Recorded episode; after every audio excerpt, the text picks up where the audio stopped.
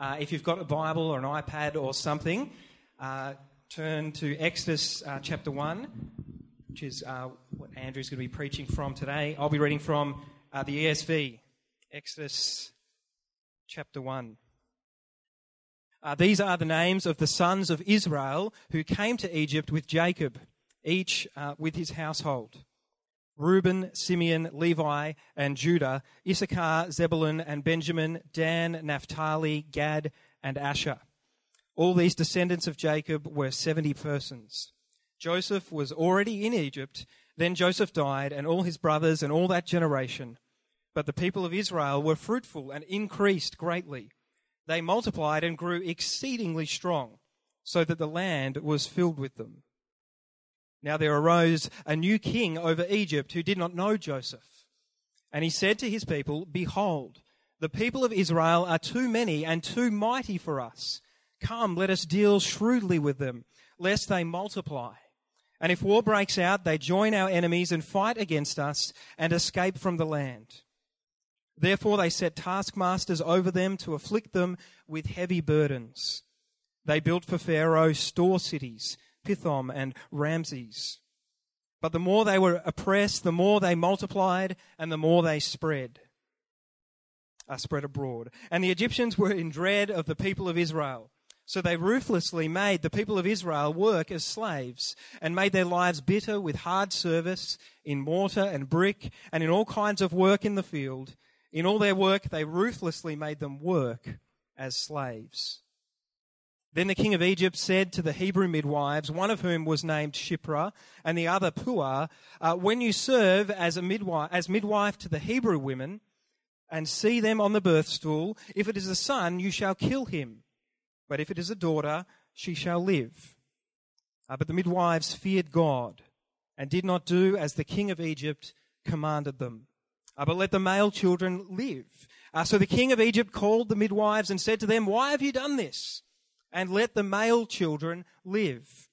The midwives said to Pharaoh, Because the Hebrew women are not like the Egyptian women, for they are vigorous and give birth before the midwife comes to them.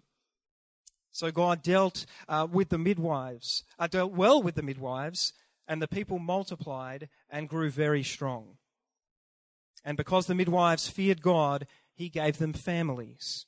Then Pharaoh commanded all his people Every son that is born to the Hebrews you shall cast into the Nile, but you shall let every daughter live. Thanks, Andrew. Now I'm hoping this mic will be okay.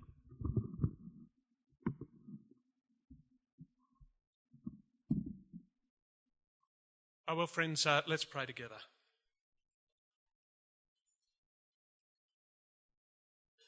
Our Lord and Father, Open our eyes that we might behold wonderful things from your word.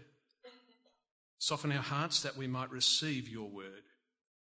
Transform our wills that we might be doers of it. Loose our tongues that we might proclaim it. And we ask this for the glory of your Son, in whose name we pray. Amen. Uh, friends, the world that I live in, the world that we live in, is a world of significant people, and I'm reminded of it every day. Uh, each day, you see, I hear of people of influence. I hear of politicians, of business people uh, who daily shape the world that we live in. I hear of the exploits of our sportsmen and women uh, who are obviously the centre of world attention.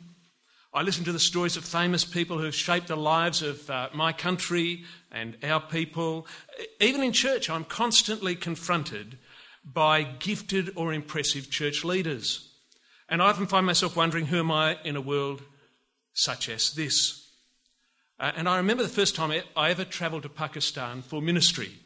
And uh, I watched whole cities from aeroplane windows. Uh, I saw crowded streets, bustling cities just crammed with people. And as I watched and as I listened, I remember what happened to me. I found myself again wondering, who am I in a world such as this?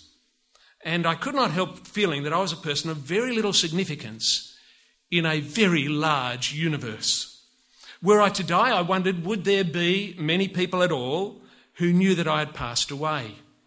And would my absence be missed more, by more than a family and a few noted friends? And I was reminded of this uh, just a few years ago when uh, we buried my father. Uh, my dad was an able and impressive paediatric surgeon. He was well known in his field. Um, my father, though, uh, apart from his family, would have had uh, less than 20 people at his funeral. Uh, in the contemporary world, you see, this is what life is like. People forget quickly, and able and impressive people pass away quickly, and we don't remember them because we've moved on to someone else. Uh, and friends, in the contemporary world of church planting, we are also constantly reminded, are we not, of our smallness.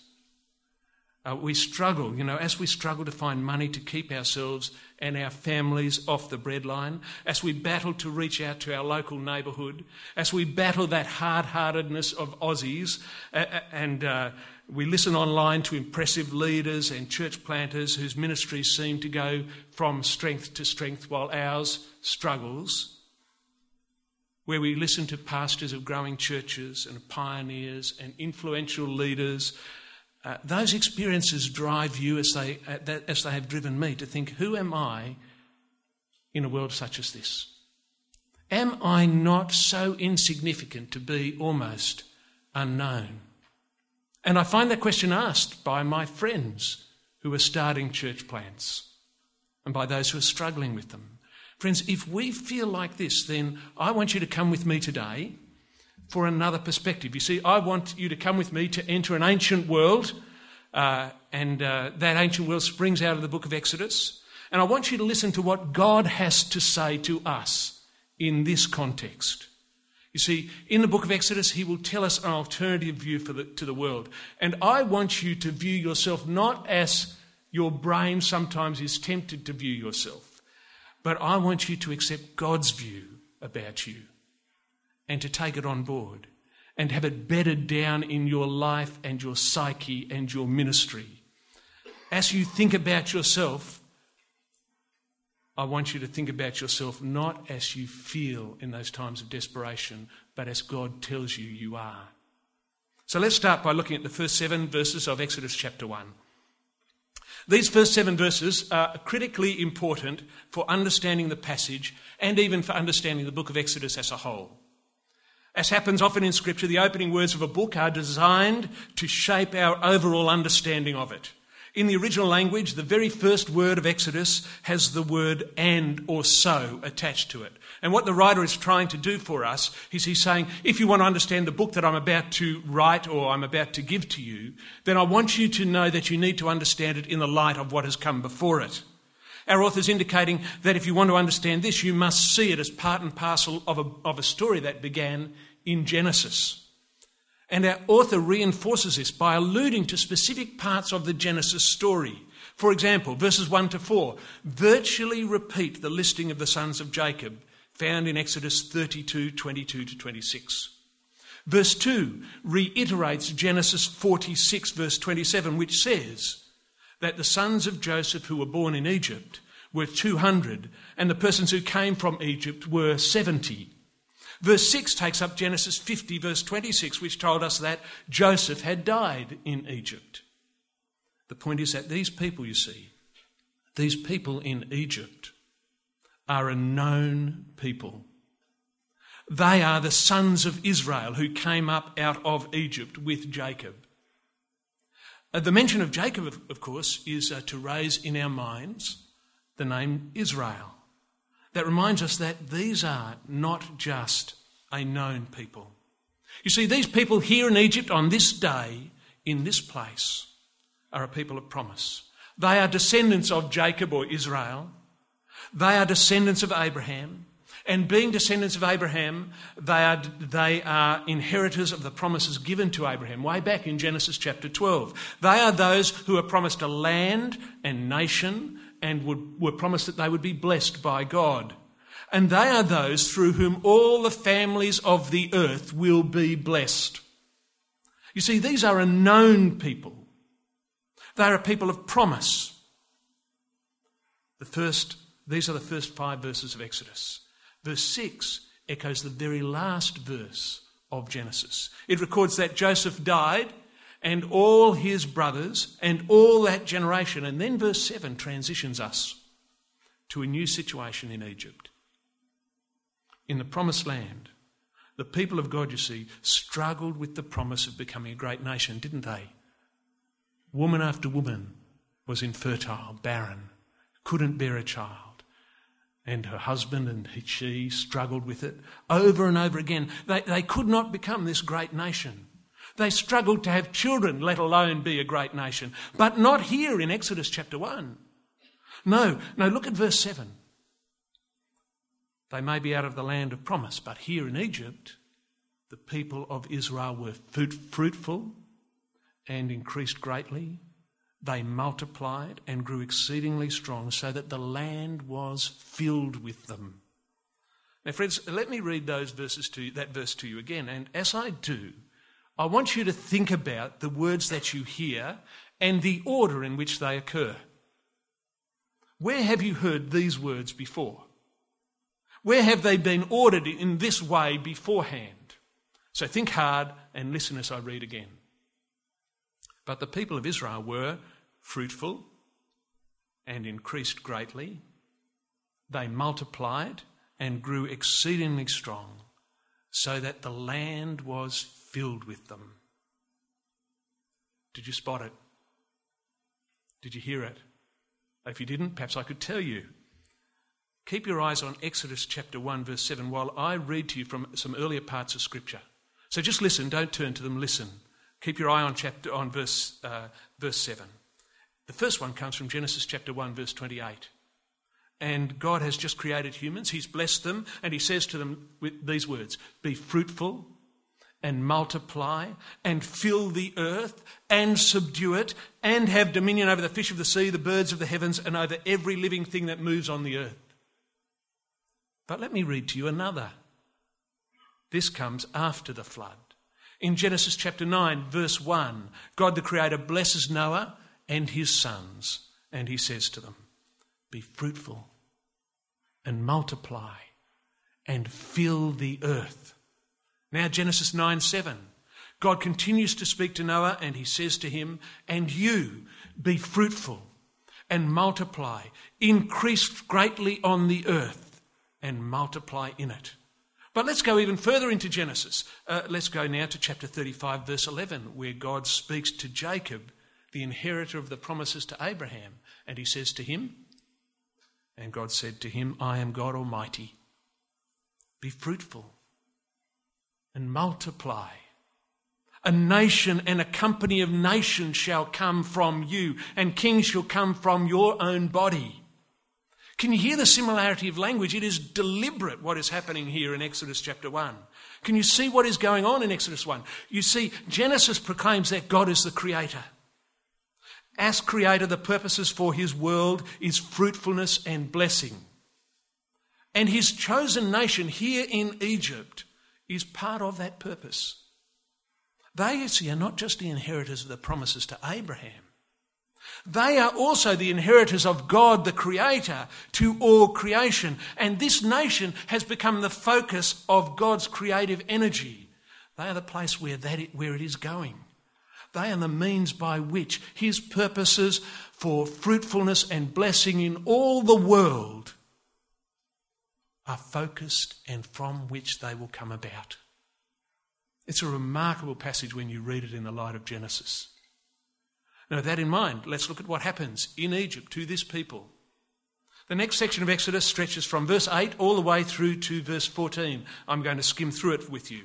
Verses 1 to 7 had already hinted that trouble was coming because verse 5 reminded us that Joseph, who had been an important person in the land, is now, verse 6, dead. There's no deliverer, you see, no deliverer left, no hero for this nation. Verse 8 builds on the theme when he tells us that a new king has emerged who knows nothing of Joseph. A nation who was known and respected in Egypt is now what? Unknown and unprotected. And into that context comes the voice of a new king.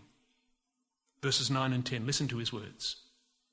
And he said to his people, Behold, the people of Israel are too many and too mighty for us. Come, let us deal shrewdly with them, lest they multiply, and if war breaks out, they join with our enemies and fight against us and escape from the land. I wonder if you can hear the tension and the conflict here. God has spoken about his purpose of fruitfulness and blessing for his people. This king speaks against the blessing and seeks to combat it and destroy it.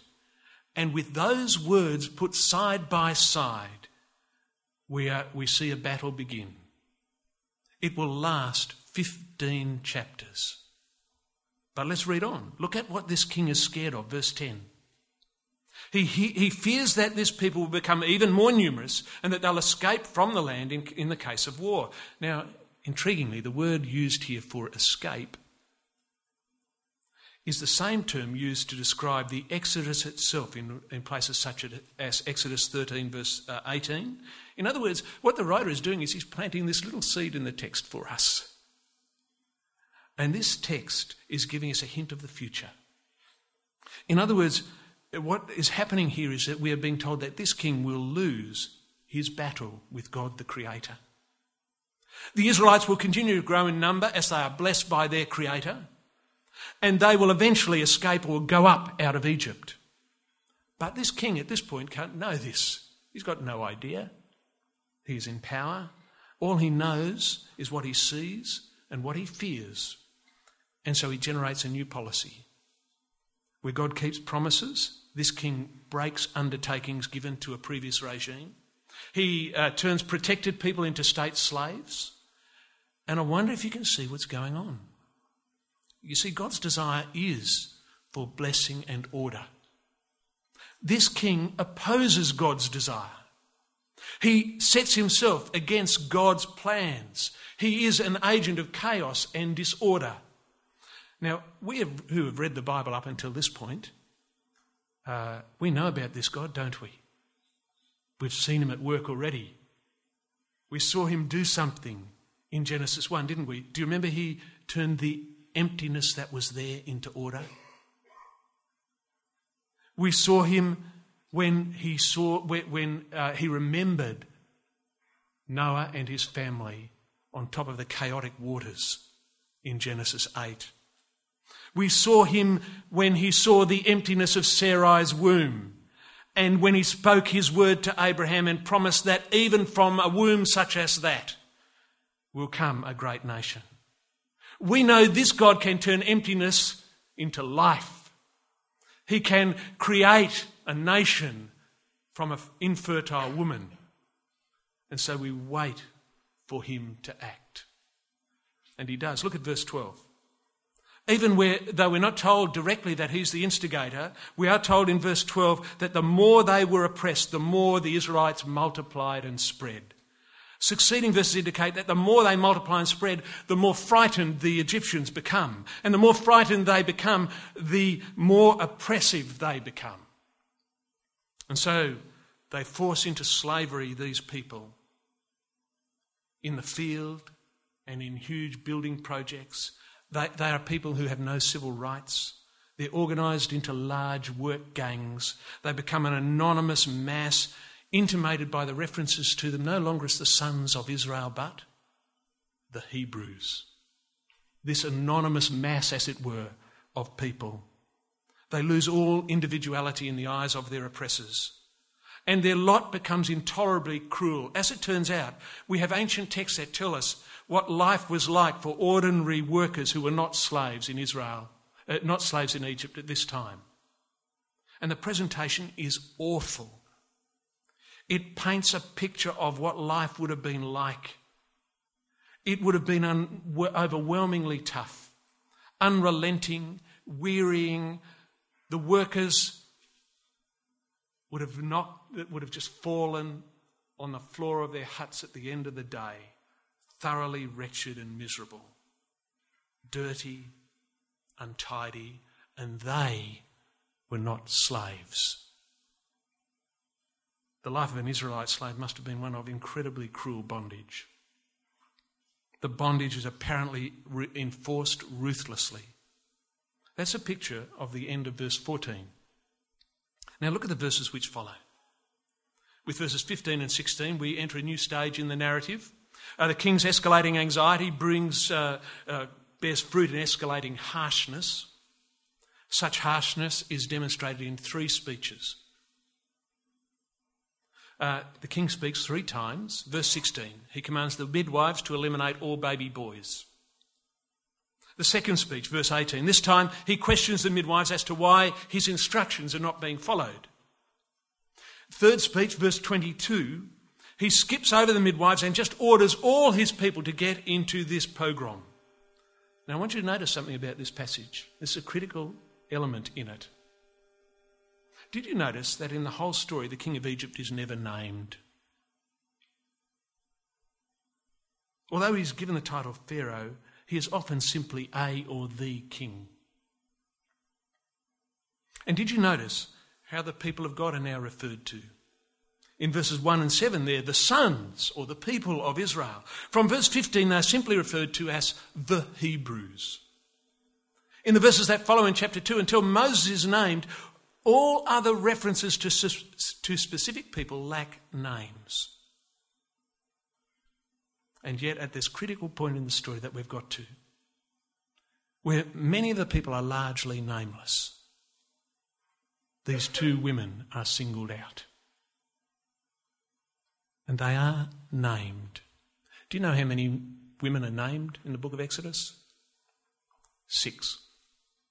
We've got a third of them here with us. Here, one third of the named women in the whole 40 chapters of the book of Exodus are named. And their names are, don't forget them, Shiphrah and Puah. And the focus is on them. And we find out why they're so significant. Uh, in verses 17 and 21, we are told that in pla- this place filled with people who do not fear God, these women do. And their fear of God expresses itself as wise, as wisdom always does, in a practical action that lines up with God's purposes for his people. Look at verse 17. The midwives feared God and did not do as the king of Egypt commanded them, but let the male children go. You see, these people, these women, acted to preserve God's people and God's creative purpose in his world. As God would later on rescue his people out of Egypt, so these two women rescue God's people here. You see, they feared God, they aligned themselves with God and his purpose, they acted as his agents of his purpose of blessing and fruitfulness and look at how God responds to them. In verses 20 to 21, he responds to their fear with blessing their work. There's the story of Exodus 1. Now, I know you uh, know, all know it quite well. Hopefully, you've seen some things you haven't seen before. But what I want to do now is use this story to help us reflect on the world we live in and how we think about ourselves. You see, these verses present us with a two sided perspective on the world that we live in. On the one hand, verses 1 to 7 tell us about the Creator's world. On, uh, uh, it is a world where the power of God's blessing is strong and prevalent. It is a world where God makes promise after promise and fulfills them where God's word and his purpose flourish. God's world is a world there in 1 to 7 of blessing and fruitfulness. But, friends, you know, I know, there is another side to the world we live in. And we see it here in this chapter. You see, we also live in a world that is fallen.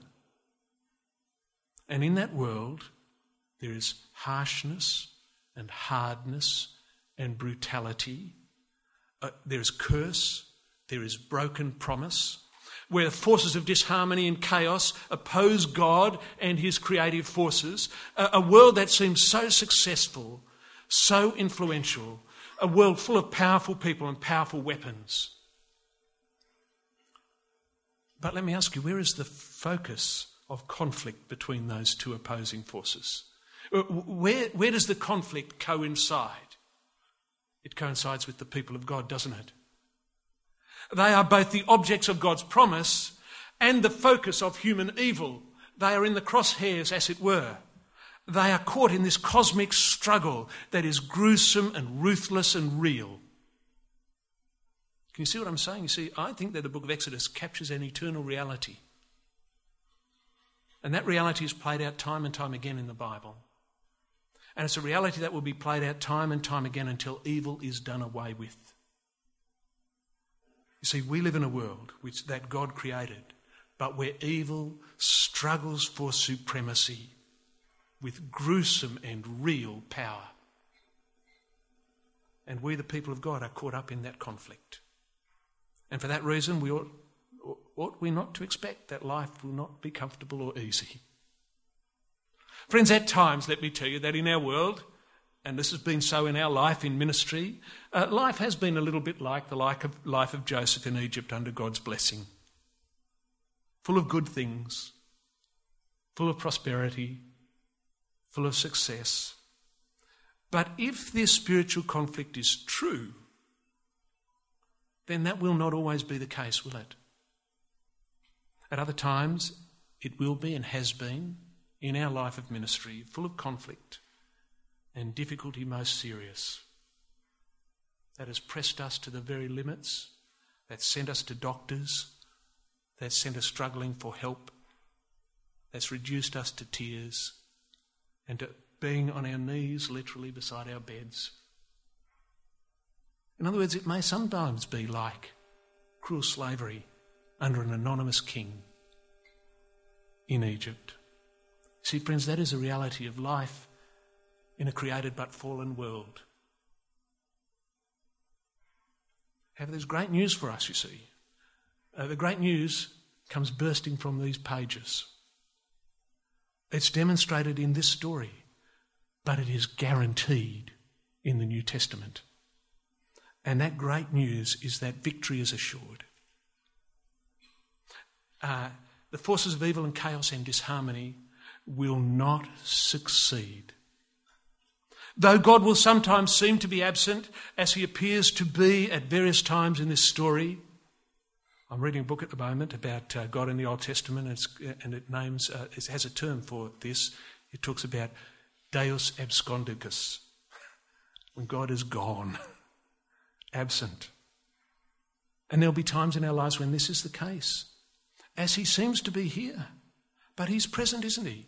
He is working out His promises, and they will be accomplished. And blessing will win out over curse, and fruitfulness will win out over barrenness. It may not be when we want it to, but life will win over death. And let me tell you, God the Creator will be God the Redeemer.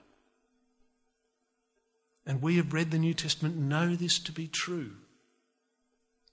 For the gospel proclaims that God sent his Son into the world. That Son submitted to the worst cruelty that the world could throw at him.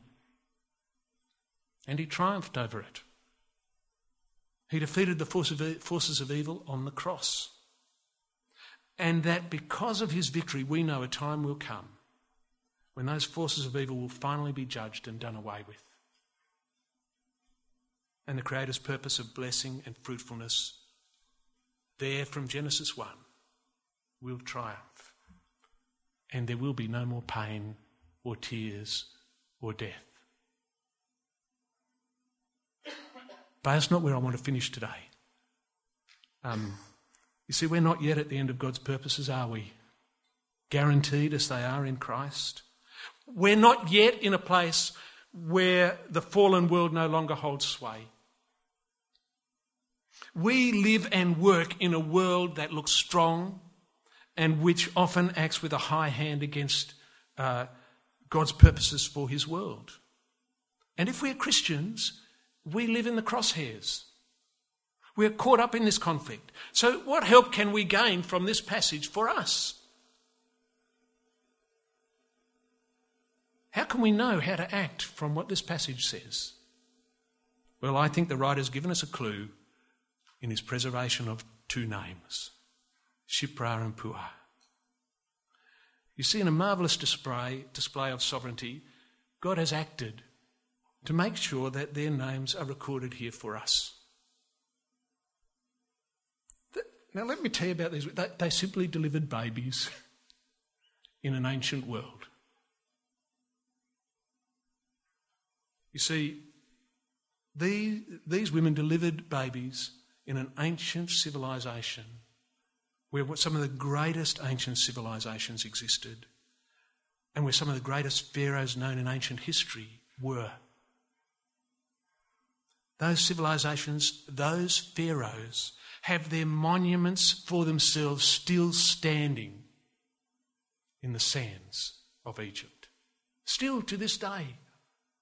And yet, in this story, who are the ones that are remembered? It's not the great ones. It's these two midwives that God remembers. Why? We see these, these women sided with God and his purposes. At great personal risk, they aligned themselves with him and his purposes, and God saw them. And he knew them. And he recorded them in his book. They were not insignificant to him. For they found their purpose, their identity with the Creator of the world and his great purposes for redemption. Sisters and brothers in Christ, uh, please understand what I'm saying. You see, our God is a God with purpose. And his purpose is focused on redeeming the world. It is focused on bringing that world to know his Son. That's where he's going and that's where his energies are focused. And he calls us, his people, to line up with him in that purpose. And in joining him, you and I can make a difference. Now, friends, we may not be people of influence and position. Our, our names may never be heard on the radio. We may not have websites covered with our names. Our na- faces may never be seen on televisions. Heads may not turn when we walk down the street and talk about us as we pass. Our gravestones may never be inscribed with the words of men and women wanting to give us honour, and we may never be remembered by our fellow humans after our death. But if we are God's, and if we have lined ourselves up with His purposes, then God will remember then God will remember. And in the end, that's really what matters, isn't it? Uh, and it's with that in mind, I want to end uh, this Bible talk with a, with a question and a story. I want each one of us to think about it great Christians of the last century, century and a half perhaps, uh, particularly uh, great British Christians of the last century and a half. So you've got to stretch your brain a little bit. Uh, you know, uh, think about the preachers, the writers. Think about your commentaries on your shelf in your library or whatever. The churchmen, the people of influence. You know the ones I mean, those ones that are almost uh, household names, particularly amongst us as evangelicals, those who fought the hard battles and so on. Well, a number of years ago, I came across a book where a number of these great ones had written a chapter or two and at the time, it was many years ago, it was about a man I'd never heard of. Uh, his name was Bash. And the book was called Bash, A Study of Spiritual Power. Now, Bash was not an impressive man, let me tell you. Uh, he was neither athletic nor adventurous. Uh, he claimed no academic prowess or artistic talent. He never acquired a position of senior church leadership anywhere though he was a clergyman. In 1932, he joined the staff of Scripture Union in England. And for 30 years, he headed up a ministry to boys from private schools in England. Each year, he'd take a new group of young men and uh, he would evangelize them, then counsel them, then train them, then teach them, and then follow them up by letter for years after they left school. At the time of his death, these words were written about him in the church and national press in the United Kingdom. They were these Bash was a quiet, unassuming clergyman who never sought the limelight, hit the headlines, or wanted preferment. And yet, whose influence within the Church of England during the last 50 years, listen to this, was probably greater than any of his contemporaries. For there, was, there must be hundreds of men today, many in positions of responsibility, who thank God for him, because it was through his ministry that they were led to Christian commitment. Now, those who knew him well, those who worked with him, never again to spe- expect to see his like, for rarely can anyone have meant so much to so many as this quietly spoken and deeply spiritual man. You see, my guess is uh, I know it's not true for some in this gathering, but many of you will have never heard of Bash before. But nearly every one of you has named in your brain earlier on people he discipled John Stott, Michael Green, Dick Lucas, and many others whose books are on your shelves and whose preaching you have listened to perhaps at times. You see, Bash was like Shiphrah and Puah. He aligned himself with God's purposes and he quietly went about the work that God had given him to do, and God will remember him, for he was and is and will be far from insignificant in God's eyes, and so will you be when you line yourself up with Him and His purposes in Christ. Brothers and sisters, I want to challenge you to do this, to line yourself up with God's purposes in His Son. I know you want to do that. I know that's where you are. I know that's why you're here. But I want, I want you to see the great opportunities for ministry in the cities that you live in. That ministry may not be preaching to large audiences or being welcome to speak at conferences. It may simply be teaching ESL to Chinese immigrants and using the Bible to do it. It may be welcoming them into your home. Or going to them with the lo- to the local member of parliament to help argue their case for permanent residency, as I've done.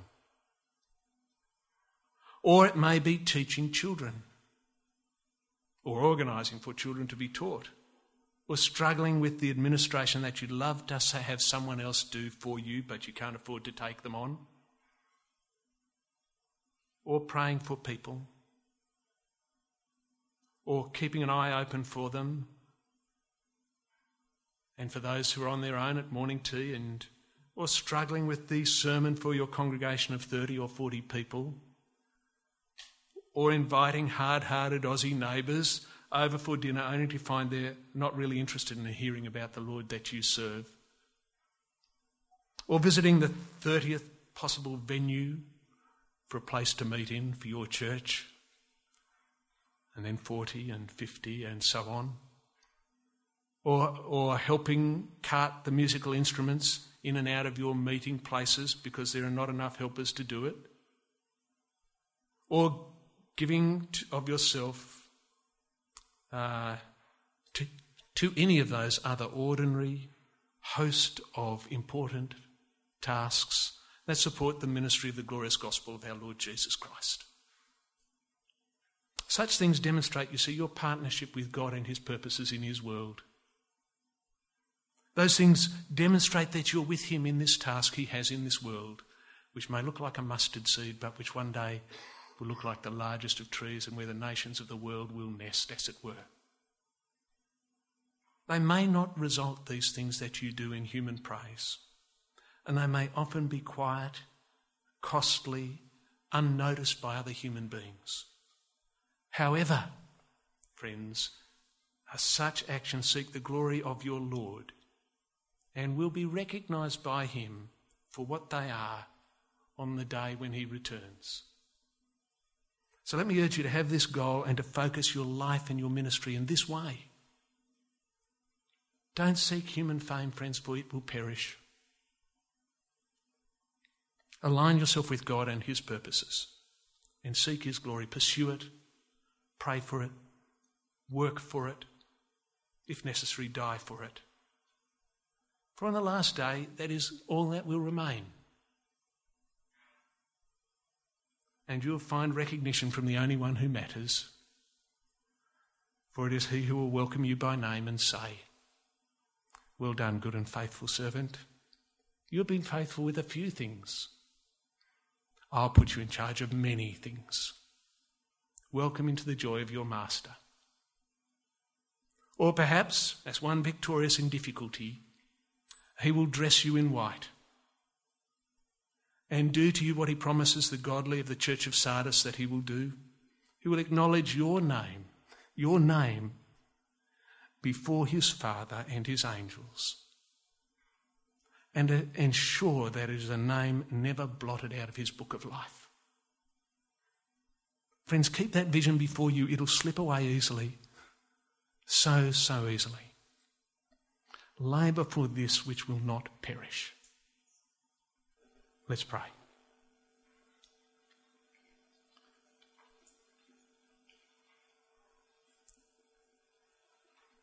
Father, we uh, often find ourselves wondering who we are in a world that is so consumed with greatness. Father, we pray that we would, you would help us be focused yet again on aligning ourselves simply with you and your purposes seeking your glory, pursuing it, praying for it, working for it, knowing that on the last day this is all that will remain. And Father, we seek recognition from you, the one and only, who matters. And thank you on that day you'll welcome us and say, Well done, good and faithful servant. You've been faithful with, with a few things. I'll put you in charge of many. Welcome into the joy of your master. We thank you for this, Father, in Jesus' name. Amen.